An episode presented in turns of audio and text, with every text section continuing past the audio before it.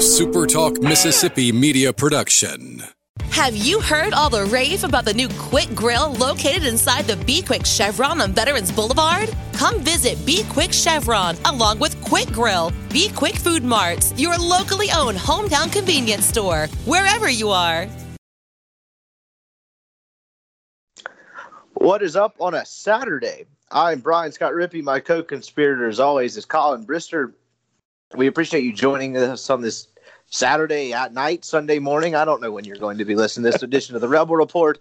We've been off schedule this week. I've been in Hoover like three days longer than I planned. I'm out of clothes. Um, I've been eating at a lot of chain restaurants. I uh, this hotel room feels like a house at this point, but we're making it. Um, I just got back from Hoover Met, and then Ole Miss is advancing to the championship game. That's basically what all we'll be talking about. I guess we'll talk some Ross Bjork because we haven't talked since then. That's a good point. But what's up? Uh, not much. At least you got the hotel room to yourself now, right? I did. Hey Dad. So State lost. So Hey Dad was out last night. So I actually have the bed because you know Hey Dad's forty and a fairly big fellow. I wasn't going to put him on the pull-out couch because I'm a good Samaritan. Pull-out couch is not terrible in the Embassy Suite. No, those are But- underrated. Like people act like those are just death nails. No, they're fine. Yeah, they're not bad, but this king size bed is definitely going to be Oh, sure. much Yeah, yeah. much better. Um, so where do we start? Because I mean, the, the the school doesn't have an AD, but like Yeah, baseball's it's done some, done some stuff too. Uh, Bianco's Yeah, so- AD right now.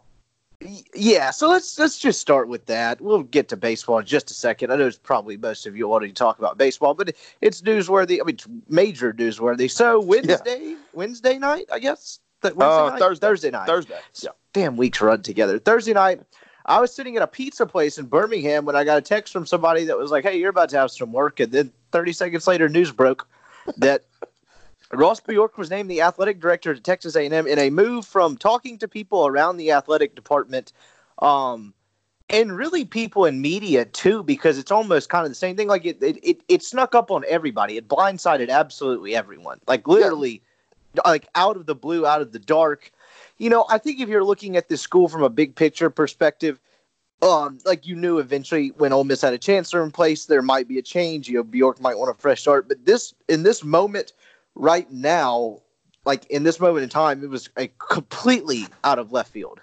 Yeah, I- and and I mean, like you said, nobody. it- Usually, when there's something going on like that, there's rumors. There was nothing. Nobody. No, really- absolutely nothing. I mean, no Yeah. one on the beat knew anything. Like No one in the AD athletic knew department. anything. Yeah, they found out about three o'clock that this was going to be a thing the day of. I like, guess we hey- probably should have known something when uh, Keith Kessinger and Mossberg were at the uh, baseball game without Bjork. We, something probably was up, but yeah, I mean, it just out of nowhere. And uh, so now Ole Miss is looking for an athletic director, and I don't feel like they're going to find one anytime soon. No, they're not, and we're about to get to that in just a second and explain why. But so nobody to hire one. yeah, exactly. That that's the main thing. But look, looking back at Ross's tenure, he did a. I, I like Ross. I think he was a good athletic director. I don't think he was allowed to do his job in the Correct. most crucial moments under his tenure. Um, and you know, when you have an incompetent boss, which is exactly what Chancellor Jeff Gumballs Vitter You're being kind. was it, it hurts. I mean, if you have a boss in any industry that is incompetent, it handicaps everyone below him, and in, in a big way here because Ross is directly below him. I, I say below him. I don't mean to like like belittle Ross, but that's just how the pecking order works. They have to work together. So when your boss, who you work together with a lot, is incompetent, it is going to affect how you do things. Do you, I mean, the the Matt Luke hire is well documented. That's a hire that you know, for better or for worse, at the time thought was going to define Bjork's career. Other things, but Ross was Ross was good with facilities. He made good hires. He he probably enabled Hugh Freeze too long and caused that investigation to become. I'm mixing analogies here, but it spiraled out of control when he. I think he had an opportunity on early on to keep that fairly bottled up. Yeah, he did, but but he took advantage of of a, of getting him out of there when they needed to get him out of there too. Yes, yes, no, no. Well, yeah, but to me, to me, that felt more like of a last ditch, man. I mean, when when a when a national reporter and you know whatever Rose Bowl is has you know finds phone record I mean, of you calling a, a hook like an escort service on a university cell phone. Like to me, that's that I'm not gonna like I, I'll give him credit for a lot of things. I'm not gonna give him credit for proactiveness there because that's the last straw. Like It was a misdial though. Didn't you hear it was a misdial? Yeah, that's right. Lasted It for was, an, it was an accident. It was a misdial. It was just a massage that you know Yeah. maybe not would have quote unquote honored the marriage. I don't know. What are your core values, Colin? Never heard that one before. Anyway, sorry Ta- Tabitha shade. just just needed a phone call. Yeah, exactly. And just maybe sometimes it would make you know a marriage in an unco- anyway. That's not the point. We're going down a rabbit hole here. The point being is he made yes he made mistakes, but he was really good for facilities. He made three or four really good hires. Yeah. I think overall he's a smart man, and I think he knows what he's doing. And part of the reason, particularly when you have like that, the A and M's athletic budget is the largest in the country, and Ross is not afraid to spend money. And I don't No. mean that in a bad way at all. That's a good thing. Like Yes. he was very proactive about spending money, co- raising funds, and getting shit done. For the lack of a better term, and I think that's his best attribute. Yeah, no, you're exactly right. I thought Ross Bjork did a good job here. You can you look. I, I'm not going to sit here and fight you if you want to blame some of the NCAA stuff on Ross Bjork. You want to blame some of the Hugh Freeze stuff on Ross Bjork, I get it. If you want to blame Matt the Matt Luke stuff, I'll fight you. He didn't hire Matt Luke. I, I think. I mean, would you agree if it was Ross yeah, Bjork's didn't. decision? He didn't. Dave Dorn I mean, I get, I, I kind of get the old where you can fight back argument. Like, no, like, what do you when your boss says do something and you say no, I'm not going to do it? That doesn't usually end well. Yeah, well, you get fired, and and then how do you feed your kids? So, um, yeah, you know, I mean, he hired Dave Dorn, and they hired Matt Luke, and look, Matt Luke may win football games. I don't know. I just know that. Uh, look, if I'm Ross Bjork, I'm not going to go out, uh, and, and I don't blame him for leaving. I'm not going out, and because his hands or, or his future was tied up in Matt Luke, and if that's not my guy, I'm not going out like that. So I, I, I completely understand the move and, and the willingness to to get out of Ole Miss because you know I mean we saw it when uh, when when he accepted the job. Plenty of people were happy he was gone, and that's fine. But but like you said, I, I thought he over his seven years, a lot of things are a lot better uh, than when he took over in the in April of 2012. Yeah, and for like I, I, he catches a bad rap because, and I think part of it's just the the scenery of it all. And like when I say scenery, I mean like like who do you associate him with? And you know when you think of Ross Bjork, if you're an angry Ole Miss fan, you think of him in a hostage video in a tie with gumballs and freeze in one of the more bizarrely crafted videos ever. And whether that was his idea or whatever, or not like he's tied to two people that really really were not good at what they did. Yes, yes, and and I think he was good, and the hostage video was not his idea. But anyways, um, so I think Ross was a little bit better at his, or a decent a bit better at his job that he was than he was allowed to be. I, I don't think people understand just how, like we've said, incompetent Jeffrey Vitter was. And uh, how much he hindered Ross Bjork over the NCAA thing. I mean, for God's sakes, uh, Vitter's in the uh, NCAA room talking about toxic bo- booster cultures and stuff. Um, you know, it, it's a situation where you just had incompetent leadership at the top, and to a point that trickles down. Yeah, no, it, it certainly does, and I, I, I think, like, look, you don't get the A and M AD job if you're dumb and bad at Exactly. what you do. Like, he's a smart man, and you know whether you want to call it falling upward or not, he's a smart guy, and he's good at his job, and his reputation nationally is not nearly what people around here think it is, and he did a good job for the most part. And really, I don't think like I get people get mad and like, oh yeah, it's it's great that he's gone. No, it's really not. That's a loss for Ole Miss. Yeah, that's Because short there's- sighted. Yeah, and now there's no really no leadership in place, but he was good and he's a smart guy and he knew what he was doing. He was Yeah, you know made some mistakes early on, was dealt a bad hand. Definitely not hundred percent like not his fault, but he's smart and he knows what he's doing, and it's it's one hundred percent a net loss for Ole Miss. I'm not saying they can't hire Oh, someone absolutely. good to replace, but when you lose that he, they lost an asset. And, Yeah, and absolutely. people don't want to hear that, but it's true. Yeah, well, I mean, it's not a it's not a coincidence that what he finished, you know, I think second for the Florida State job back in the fall. Uh, he was in the Nebraska search. These are big time programs that want Ross Bjork, and it's not an accident that his name keeps coming up. So he's the youngest in- Power Five AD in the country when he Yes. came to Ole Miss. I'm pretty sure. Yeah, he was. People inside this industry don't view Ross Bjork like Ole Miss fans view Ross Bjork. Otherwise, he would not be at Texas A&M, and that's not all. Because I don't fans. think Ole Miss people and like I, your fans, you're emotional. I, I get it, and I'm not like talking down. I'm just talking Right. about from a fan's perspective. I'm passionate about other things and stuff like that. It's just how it works. But when you let emotion creep in, I don't think Ole Miss fans are able to compartmentalize how they feel. Hugh Freeze, Jeffrey Vitter, Hugh, and, and and Bjork. I think they view it all as one. All the I think that's Yeah. why. Yeah, and it, that's that's not fair. It's understandable though. You're fans, and yes, Ross. Again, I'm saying it a hundred times. Made mistakes, but it's a loss, and so now now the now the mess is really about to start unfolding because this is a ship that has no one steering it and no one on board knows what direction they're going in. I mean, what do you think they na- they've got to name an interim AD at some point rather quickly? It will right? be Keith Carter. I Yeah, that's, that's- not that's not sourced or anything, but it, it, it it's the only. mean, just I, logic. guess there's one or two. Yeah, I mean it's possible, but it's more than likely Keith Carter. Um, but Larry Sparks, I mean, it's it's been reported that he said as much. I I think Chuck and them at the Spirit had that that, that Sparks said that he was not going to hire a a permanent athletic director while he's the interim chancellor. So what does that tell you? They have to hire a chancellor before they hire an AD, and that's a smart move because what wait, wait how, how else would that work? You you your interim chancellor hires an AD, and then when the new chancellor get there, he's kind of like, who the hell's this guy? You know, like yeah, you wouldn't you can't you can't do it any other way. I guess is what I'm saying. yeah, and Ole Miss is not close to hiring a chancellor, so um, you know They're you- not, you can- and it is a it is a stalemate political fight that I don't really necessarily like want to necessarily dive into because it's complicated, and I'm not honestly sure how much is good info, how much is bad info. I really don't want to dive into it, but we'll put it this that's way: That's got like a you said, chance. Just, just for that's got a chance to get ugly. No, it, it I, I think it's a uh, it's not approaching that yet, but I think it's headed down that road. And you're Yeah. right. And so, but what do you do? I mean, if you're without a chancellor next December, you can't go without an. A- I mean, you can go without an AD. No, the hell you can't. Really. yeah, I mean, like, like I'm saying, you can, as in that would be incredibly unwise, incredibly harmful to Ole Miss and to its athletic department. But like, you know, quite in the literal sense, yes, you can. But like, my God. Oh, and that's me. what's going to happen more than likely. They're not hiring a they're not chancellor this hiring a chancellor before what? Like, okay, if I told you on February the first, twenty twenty, Ole Miss doesn't have a chancellor, are you shocked? No, Yeah, I, I might bet that it happens before then, but I wouldn't feel good about it. And hell no, I'm not shocked at all if that's the case. Not in the Yeah. slightest. Yeah, I, I mean, and Th- Think about that. February 2020, God and you still don't have an acting AD. look, look, and he's not. He's not. He's one hundred percent not. But God, thank God, if you're, we talked about Mike Bianco's future for two weeks. Thank God, if you're Ole Miss, that you don't have like a, I mean, a guy that's uh, that's up and coming and might take a new job. Who in the hell would hire a baseball coach at this point? Keith Carter.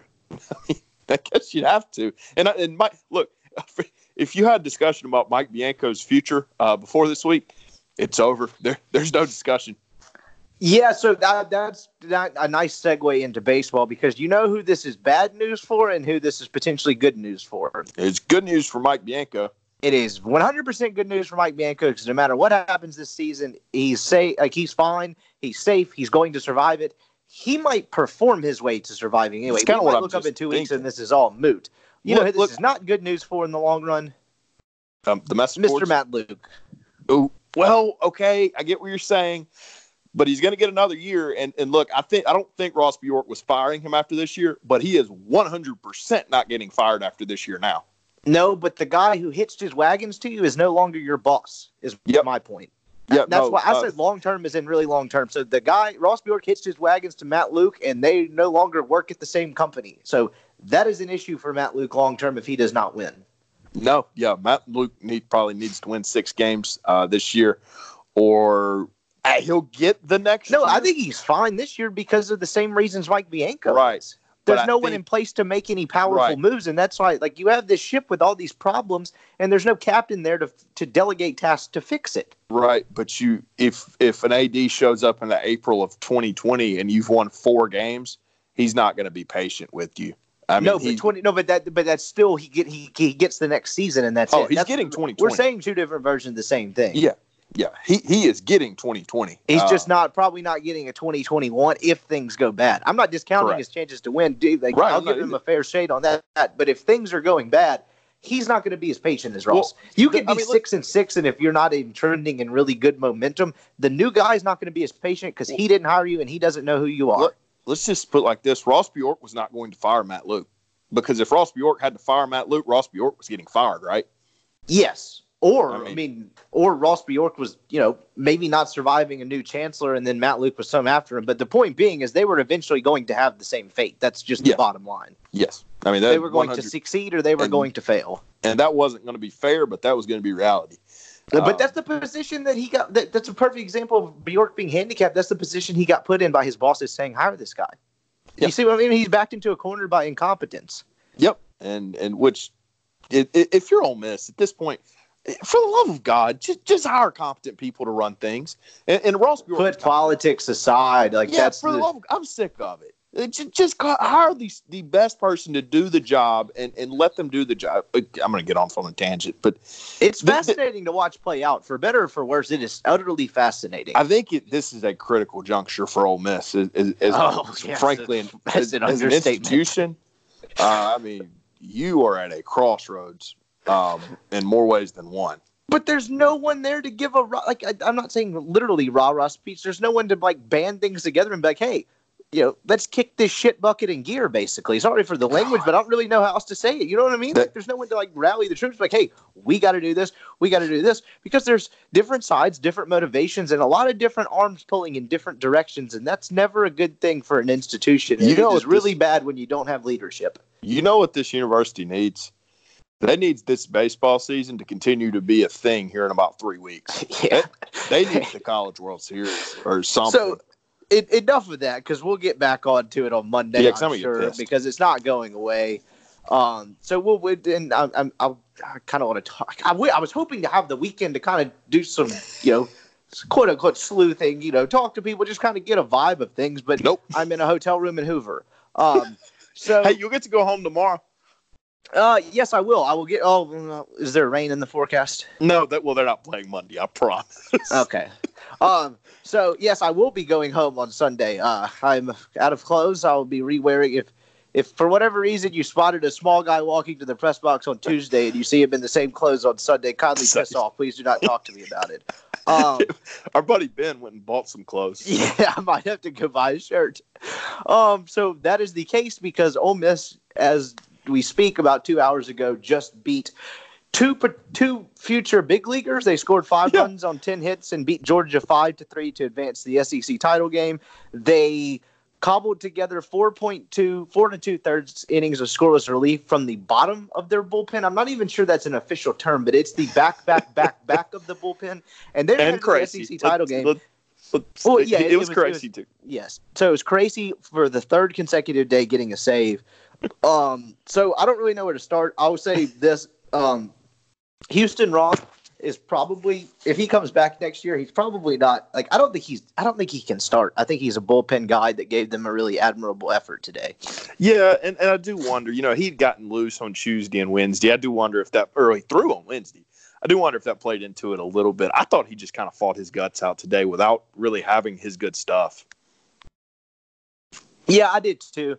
And it was interesting because I actually started my story with this. Is he like when they got pulled, he kind of walked off the mountain. Like that's as animated as I've ever seen a Yeah, he was pissed. exit. Well, I don't think it was necessarily anger. Like I, I watched him. He darted off the mound, got halfway out in the infield dirt, like looked at Cioffi, who came into the game, like slammed the ball in his glove and was like offered some kind of motivation, slapped him on the behind and and walked off. And I thought that was kind of cool because like a lot of times you see guys exit, they're gassed, they're tired, but he kind of looks right at Cioffi and he was basically. I think they were motivated by who they were going up against because I asked I asked Roth I was like what were you what was kind of you thinking in that moment? Like what were you saying? Because you don't see that all the time and he was like I told him you know we always say if you're going to be the ace you got to beat the ace and we knew what we were going up against and we had a match and I wanted him to kind of continue to get it done. And so I think that motivated them today the fact that Han- Emerson had so Georgia was throwing their Friday and Saturday starter to kind of get them some work and set their pitching because they're hosting a regional because they have two big leaguers as you know their frontline guys. Three. Three, yeah, three, three. but through two of them today. So they've almost faced a kid in Emerson Hancock who is pumping 97 and hit 99 twice in the first inning, and then um, they faced Locey. uh, Tony Locey, who was you know a very, very, very pedestrian 95, 96. um, in back to back, and to their credit, they matched their hit total for the last three games total um, with 10 hits against those two. They win the game five to three. They won a game where they started Houston Roth. They pitched pitched Maxwell Maxwell Cioffi. They pitched Connor Green. Caleb they Hill. pitched Caleb Hill. and that's the biggest thing out of this to me is Ole Miss had it. This we've talked about it before, but this tournament op- provided Ole Miss an opportunity to kind of rectify some of the things that was wrong with its bullpen, and they've done that and more because it's not the usual suspects that are now needing to be rectified. They got good efforts from guys that they were probably not counting on using. I mean, Yeah. in this tournament, if you go deep, you have to use everybody. I'm talking about postseason, like NCAA tournament. Yeah, I mean, Cioffi. Look, I, I think Cioffi did his job. He threw fly balls, which do that's what you do in that park. Uh, Caleb Hill, to me, like the stuff looked like it ticked up a little bit there today. I thought Well, that he's, was a he's got great stuff, and he Oh, got two left-handers out. And talk about doing exactly your job. He did it. Yeah, I, I think he's in the rotation next year, but that's a that's a long ways from now. Um, but yeah, like you said, they just got they got they stole outs today um, from Connor Green and Caleb Hill and Max Cioffi that they were able to give the ball to Parker Caracci. And look, obviously Crazy wasn't going to be as sharp on his third day, but I thought he was still pretty good. Um, so this bullpen, it for what it was for two weeks, it has rectified it, that and more to this point. Yeah, and that's what I've kept trying to talk myself off from being like, oh, this team may be actually kind of figured out and it is good. But man, their their their starting pitching has been immaculate, and their bullpen is pitching well, and they're starting to hit a little bit. And so that's a if they don't win tomorrow, and we'll get to this. I guess this is a nice segue. If they don't win tomorrow and they don't host, that's one mother effer of a two seed. Oh, you Somebody you, is going to be furious. Oh God, if if you like let them roll into Georgia Tech right now, who's going to be like the number five national seed? Georgia Tech's to be like, yo, what the hell? I mean, it, you don't want to see Ole Miss right now. Um, th- it- it's crazy because a week ago we were talking about how I thought this team was dead, and I thought it was justifiable to talk about that. Um, and a week later, this this team is playing for an SEC championship tomorrow. They are, and so we'll get into the hosting thing. I talked to Kendall Rogers after the game to kind of get a, a decent idea of the RPI situation and kind of what he thinks. And I, I think it's a little surprising that after beating back-to-back national seeds, Ole Miss's RPI has not kind of. Well, I said shrunk. I used the wrong term, but it hasn't got like gone up as as much as you thought. So I originally thought if they won today, they were going to be a host. I think they have to win tomorrow. I do too. Um, and I think they need NC State to lose right now, who's playing Georgia Tech. Look, if they win tomorrow, they're They need West Virginia and UNC too. Uh, sounds like. I, I will see. I, I don't disagree, but I kind of have them already pegged in. I have West Virginia already pegged in as a host. I think there's two spots left, and it's between like Ole Miss, North Carolina, NC State, A and M, LSU, and somebody else, Dallas Baptist maybe. And I just don't see how you get left out with 21 wins, 22 top 50 wins, 14 top 25 wins when you're going to have an 18 RPI if you win tomorrow. I've kind of done the math. If they win tomorrow, they're going to have an 18 RPI, which is plenty good to, to host. If they lose tomorrow, they're going to have a 23 RPI, which is not good enough to host. So I, I, I'm I'm with you. I, I think they have to win tomorrow if they want to play baseball in Oxford next week. No, I do think if they win tomorrow, they will play baseball in Oxford next week. Yeah, well, yeah, that's another thing Kendall said is is, and I agreed with him on this, and I was just kind of getting confirmation on this. Uh, if they win, if they beat Vanderbilt, it removes all doubt. Like there is no, there really is no, like I, you wouldn't feel feel like. I mean, you might question a little bit, but they're fine if they. I think it's kind of definite tomorrow. You either win and host, or you lose and don't. I, I don't really think there's much middle ground. Yeah, and the fact that they're even in this position to have this conversation is, is kind of insane. Yeah, I mean they were. This team was playing horrible baseball. They look. I did. We did pose the question. I posed the question on last week's podcast. Like, I'm not like like like I was like I did. I mean, I was out. I wrote them off too. I was like, this team's done. But I, I was just asking this question mostly in disbelief of is this really it? Is this really how this ends? This team really goes goes down with a whimper. And you know, No, sure enough, I, I was wrong. You- I mean, not wrong. I was. No, you aren't I think the but yeah. question was fair. Like it was like, Yeah. okay, they're not going to, because I, I just I had a hard time believing, and I said something to Chase about that either when we first got here on the way over, and I was like, look, man, I'm not like about to make an argument that they're they're going to turn it around because there was really no evidence to suggest that. But I just can you really believe this is like the way it goes? Like I, I Yeah. just had a hard time with this team and that kind of talent and just kind of the way they were hyped a- and the way they looked at times this year. Is this really how this is going to end? And sure enough, they, they kind of rebounded. And I'm, I'm not Yeah. going to sit here and be like, yeah, I called it because I, I did it. I was just kind of mystified that that it was going to end that way. and that's a credit to those kids. Um, I, th- this team, it, it shows what kind of maturity does, I guess, in a way, because this team in 17, I mean, th- these kids played as freshmen, and when they got punched in the teeth, they just kind of laid down. Two years later, they get punched in the teeth and, and they respond. And and I guess that's what maturity does, and, and that's what you know experience does in this league. Is it kind of weathers you, uh, and you look up two weeks after probably I, I, would argue the Mississippi State series in Oxford was one of the worst weekends in Mike Bianco's tenure. You have one of the best weekends in his tenure uh, going into tomorrow. It's just kind of crazy how this season has played out. It's been up and down. Uh, I guess one thing we need to mention before we forget it is Keenan. Do you expect him tomorrow? I don't think they had any idea. Um, and I say that because he went to the ER. He got two fluid bags, which I assume is just IV hooked up in him. It was a heat thing. I originally thought he might have like tweaked something, but then I kind of yeah. watched the replay and I was like, what happened? It was a heat thing. I have no idea. I, I really don't. I don't think they had any idea at the time. I would take a I might chance try to figure out them. after, but would not. No, I wouldn't take a chance on playing him if if he's not ready tomorrow.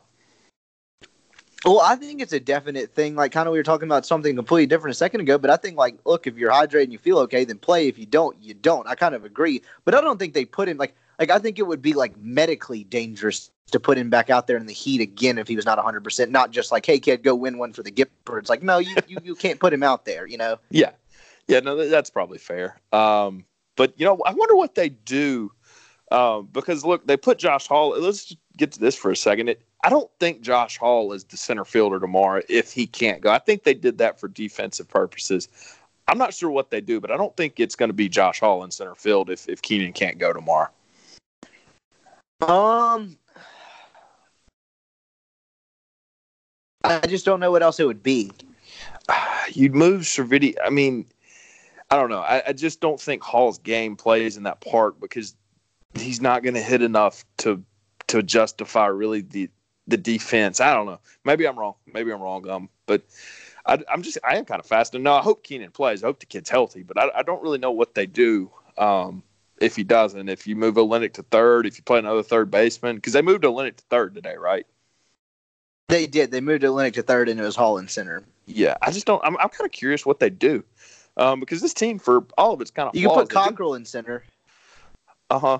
Yeah, you, you you you could do that. that outfield. okay, all right. don't entertain that. I was just being a jackass. I, I don't. You can't. You can't do that. I mean, you you technically can. You can do a lot of things. Yeah, I mean, it's within the confines of the rules. It shouldn't be, but I mean, yeah, you can. But like, yeah, I I just my thing is, I don't necessarily disagree. I could see him finagling the lineup. I'm just striking out on what it would be. That doesn't mean that the, the combination doesn't exist. I just. I mean, I guess you I, just I put Elko that. at third and leave everything else the same. Well, you put Graham at third more than well. I, I don't know what you do. I don't know if Graham can play third. I mean, maybe he came in as a third baseman. He played it yeah. all fall. Then maybe that's it. Yeah, just throw him in there in the SEC championship game. Go good him, kid. I mean, he's been playing the other side. yeah, he hadn't played it before like three weeks ago. I do think, just speaking on that for a second, I don't think he's going to go back into the field. I think Bianco, and this is to his credit, has figured out I can't burn my DH uh, and it be Cole Zabowski uh, late in the game if Olenek, you know, gives up a run and ties the game. So I think Cole Zabowski is your first baseman from now on. Um, yeah, and so I, I don't disagree with that at all, but that kind of brings me to a larger point for I think this has been one of Mike's worst seasons as a tactical manager. I don't it think he's been. had a very good feel of this team, but this week he's been really good. He has been. And like for as much as people get crush him, you got to give him credit when he does the right things because he's made some really smart moves. He's managed the pitching well. Even to, today was really the only time where like Myers didn't pitch, and uh, so his his reasoning for that was that Myers has only pitched once, but they've gotten him hot five straight days, and he didn't feel comfortable with it if you needed him tomorrow. Um, yeah.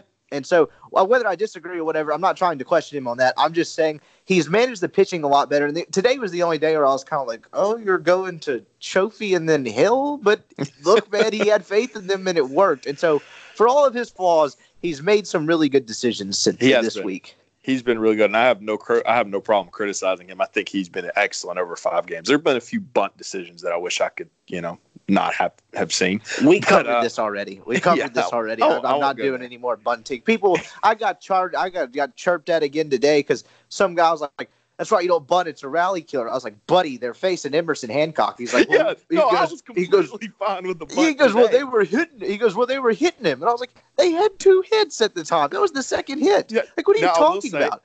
You know, we're talking about Mike making good decisions. I did think it was brilliant to let uh, Servideo steal second and then bunt him over because then you don't have to get a hit. I thought that was absolutely brilliant.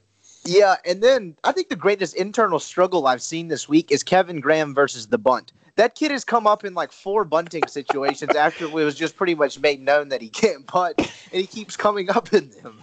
And luckily, I think he got walked today. It got No, he got a hit. No, no, he, He hit got a hit. hit. That's right. He hit the he got the single, but it, like he got like three one, and then like because like that's a situation where you're thinking, okay, squeeze another off, bunt him, but like he can't bunt. He can't bunt, guys. Is that something you work on in the fall, or do you just say screw it? I, I don't. Yeah, I mean, I guess you could learn. I mean, that's what I was. So a buddy, a, a buddy of mine named Rob, who listens to this podcast, actually texted me after the Friday one and said, "Tell Colin he's wrong. A one-armed kid should be allowed to bunt." and I was like, "Yeah, that's probably fair. But if a one-armed kid can bunt, why can't Kevin Graham?" That's where my mind went. I just, man, I don't think it's that easy to go up there and bunt 93, but I don't know. I mean, I've tried Well, to that's what- so- so I couldn't was-. I was sitting in the. Uh, so I was sitting next to Nate Gabler, who covers the the team for the Oxford Eagle, and I've always like the Kevin Gra- I mean, uh, Jacob Adams laid down the bunt that got in the first run, and I looked at him and I was like, you know, I've always thought the uh, patting on the butt and massive high fives for a guy getting a sack butt down is overplayed, but when Jacob Adams bunted 97, I was like, he probably earned all those high fives. And he did a good job just right down the third baseline. Uh, yeah, he did. And uh, so, you know, they're on to it. It's kind of a free shot. And not really a free. I mean, it is. really. They, have earned themselves a free shot. They've earned themselves Well- a free shot at, at hosting, and it's a I really think- good team. It's a scary. It's a it's a scary lineup, but they've got a chance. And Vanderbilt's throwing Patrick Raby apparently. More than likely, yeah. That game's not over, but I mean, well, I had someone text me. I think it was announced. Oh, okay. Well, I mean, he hasn't thrown this week, and he's been he's started ten conference games. Logic says that yes. I will say I understand. Uh, you know, let's talk about this. Uh, Phillips is going to start tomorrow. Vandy is left-handed heavy. I think that's a really good matchup for Ole Miss. I think Phillips has been really good. He's going to throw the ball in the strike zone, and that gets outs in that part. Um, so, and, you know, they're being left-handed heavy. I think it's an okay matchup from a pitching standpoint for Ole Miss. So I'm not questioning it. I, I kind of get it too. But if you want, if you're going to put it into words, why Phillips on three days rest instead of Ethridge on major league rest and Ethridge being available in relief? Because Ethridge has to start Friday, Phillips wouldn't throw again until Sunday. Yep. Makes sense. I just, uh, yeah, I was just, kind of having trouble putting that into words, like ex- explaining. Yeah, make, I mean, it makes sense. Like, I get why he did it, and I get Yeah, the left-handed thing as well. But I think Ethridge is the closer tomorrow. I, I, think they piece it to him. yeah, because Caracci can't go again. No, Caracci's not available. That's tomorrow. three straight days he's tomorrow, to save. So there's so much stuff going on with this team, but that that needs to be rehashed again. He's gotten three straight saves. The bullpen's preserved four. Well, I guess today was a two-run lead. Three-one run one leads a two-run lead. Caracci's gotten a save three straight days. Um, other He's than back. a fella named Tucker Maxwell hitting on a mile foul that would have probably crushed Woo. their season. Uh, man, that ball. Oh my God! Like it wasn't close. Like it was fa- way. No, it was well foul. But man, if that thing's fair, this whole thing's probably over, right? Well, you don't really come back from that. I mean, no, no, there were two on. Was it? Was it two? It was Yeah, second guess and was. third. He was the second to last Yeah, batter. That's that's right. That's like- right. it's- It's six five, and they bring The Chunky game's in. Rest in peace. Yeah, Yeah. that's why. That's why I was sitting there thinking, and I was like, man, if that's fair, just from a mental standpoint, how do It's you like, get no, over please that? don't. yeah, I mean, you're just like, oh, not Parker, because he didn't do that. anyway, strike he's two, been though. good. He's been really good. He's a tough kid. I mean, you know, it was interesting listening to Roth say, you know, Roth is like, the guy's a bulldog. He, I've never heard him say he's unavailable. And then Mike said actually Parker sits by him, stands by him in the dugout and kind of just basically looks at him for the cue to go down to the bullpen and even was like, hey, if you, I don't know if you remembered, but my last two saves have only been one inning, so I'm good. So basically just lobbying to go back in. Well, he only threw 1.1 today. I'm sure he's fine for tomorrow. Oh, God. Yeah, he's, he's toast tomorrow. Um, he's so going to ask for the ball, and Mike's going to have to be like, no. Yeah, because you, you can't give it to him. But No. I, I wouldn't doubt he. I wouldn't doubt if he asks. Uh, he'll trot down to the bullpen at some point without Mike's permission. You could go the Zack Hess route. Zack Hess, Zack Hess, uh, He warmed himself up. Miss. Yeah, he did. He ran down the bullpen trying to put himself in. I don't think that's ever worked out for anybody. Um, I wish, I wish, I wish he would have thrown and like Mainieri goes out and asks for the right hander and Hess is like, hey, he's talking about me. that's the kind of fu attitude though you kind of want out of a closer. Like Caracci, obviously always wanting it, but like Hess being like, and he's an interesting case because he's a former starter that kind of just insane. came to terms with what he is. Yeah, but I kind of like that. Like I kind of I do you kind of want your closer to be insane. It's kind of like you want your middle linebacker to football to have a screw or two loose. And Hess does, and he throws 98. He's going to pitch a long time. He's really entertaining, man. That state game, I didn't stay up for all of it, but when he was getting out of those jams, he's he's fun. Yeah, oh yeah. I mean, he was really fun in the World Series two years ago for them. Yeah. Um, they're going to host, by the way. So uh, Godspeed to everybody going to Baton Rouge next week. I'm not okay. Here's a hot take. They're playing well, and they always play well in Hoover. I'm not terrified of LSU. Oh no, I'm not either. But you're not beating them. If I'm some, if I'm some team, well, yeah, probably, that's fair. Uh, hell, Co- Coastal did it on the way to win a national title. that was a super though. That was a super. uh, yeah, I I guess that's fair. Yeah. Uh, I, I don't. I think they lost the regional in 14. But uh, yeah, going into Baton Rouge and beating them in a regional is not going to be fun. Yeah. So I'm Let's to just- think about. Do you think they'll yeah, win go tomorrow? ahead.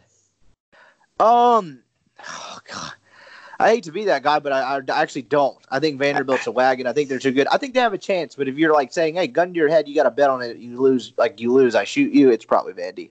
Yeah, I'm taking Vandy in that situation too, but I also take Georgia today. I did, and I took Arkansas. So like, I mean, you, just keep knows, picking. Just, just keep picking against them, in my opinion. Yeah, the powder blue thing is just I one I, I think that's dumb. I, I don't I'm not trying to be a wet blanket. I don't think it ma- like the uniform matters. But Well- Mike Bianco is kind of the same way. He said, "Look, I'm not superstitious, but like if the guys like it and they feel good, I think that makes a difference." And that's Yeah. that's certainly fair. But man, like Shit, if I'm you think you're winning because you're wearing powder blues, you're winning because you wear powder blues. I'm not internet Twitter savvy. Like I've never seen a GIF in my life or GIF, whatever it's called. Like I don't know how to be like funny on the internet, so I just kind of be a, a smart ass jackass. And man, I put that they were wearing the grays because they were the away team today. Obviously sarcasm. And uh, like I think one guy threatened to kill me. Well, you you know, Mike on uh, the SEC postgame set, they asked, uh, they were like, "Are you wearing powder blue tomorrow?" He's like, "No, we're wearing gray." Oh, so he beat me to that. he was, yeah, he was joking. He was like, "No, we're we're gonna wear gray." God, I just I feel slimy. Me and Bianco having some kind of similar joke. I don't know if, how I feel about that. But yeah, I I put it on there obviously sarcastic, and someone was like, "I will kill you," and I was like, "Jesus, like chill." that guy. yeah, like good God. But yeah, so probably the powder blue. I'm guessing like uh, the the Yeah. Well, he said they can wear it, just kind of joking. I mean, just kind of talking about uniforms. because it Like, contrasts everything. Yeah, he said they can wear it as long as they're not playing North Carolina. I wonder if this team's relaxed, and I know that's a small thing. They're but Mike is like being. I've never heard in five. Yeah, in five years covering Bianco, I've never heard him be like self-deprecating to where he just kind of makes fun of himself and stuff like that. But like he cracked a joke about his general studies degree from LSU the other day, and like Did you see he Dak Phillips with the water jugs Yeah, well- backpack? you you talk about a narrative to where to where you know this team's a reflection of him in the biggest moments maybe he's kind of learned you know where maybe his back's against the wall and kind of figured out that loosen up and have fun because they seem to be a reflection of him right now And in, in, a positive way Will Ethridge and Austin Miller are wearing like catcher's gear, calling strikes. Yeah, they're playing loose right now. There, and I mean, look, his job's not on the line anymore. These kids, if they were worried about saving their coach's job, that's not a thing anymore. So, um, yeah, I just kind of think they're just going to play ball. Look, I've always kind of said that this team had like, if they wanted to put it together for a week or two, they could do it and beat anybody in the country. Maybe not named UCLA, and I kind of think they're showing that right now. yeah no I, I would agree i mean they're, they're they're certainly good when they want to be and it's taken them a while this is the most confusing team i've ever covered it's taken them a while to figure it out maybe this is permanent maybe we'll see i, I don't Ooh. know but I do think there's something to the fact that that that they're playing loose and they're having fun, and it's and being. It, I don't think it's a coincidence that Mike is acting loose a No, little it's bit not. looser. I don't think it's a coincidence at all. I think there's something to that. Uh, more bi- more bipolar team. 2015 Ole Miss football, 2019 Ole Miss baseball. The uh, the Uh, football team that lost to Memphis and Arkansas. Yeah, I in can't Florida. not say football because that team beat all Alabama, Auburn, and LSU and lost And the State. West. Yeah, and stayed and lost the West. I don't uh, that, that that may never be done again. That that's the most impressive stat ever. I think you win in Tuscaloosa and in Starkville at Ole Miss, and you lose the West. And beat Auburn and beat LSU like and beat what? Uh, yeah, LSU at home. That yeah, year. Auburn and LSU. Good. and they lost the West. They lost to Memphis. Freeze is something else. Mm, Yeah, I, I don't want to go back down that road. Um, he yeah, so yeah, they'll be back at it. The uh, host sites will be announced Sunday night. Selection so Monday, obviously. But I guess we should do a podcast Monday afternoonish. Like, there's no Right. point in doing one Yeah. Monday 'em before the announce. thing. Yeah, so that's when we'll be back at it. I don't really have anything else. I'm gonna go grab a beer and watch some basketball. Um, and probably softball shower because If, if you're listening to this, like right after we drop it, softball's playing on ESPNU. Uh, if you want to turn that on. Other than that, Yes. that's about all I got. So this is your time sensitive update on a non time sensitive medium by both of us. So you're welcome. um, yeah. So that's I don't really have anything else. I guess we'll be back at it Monday. Yeah, sounds good. All right. Well, for Brian's or for Colin Brister, I am Brian Scott Rippey. We thank you for listening again, and we'll be back at it on Monday. A SuperTalk Mississippi media production.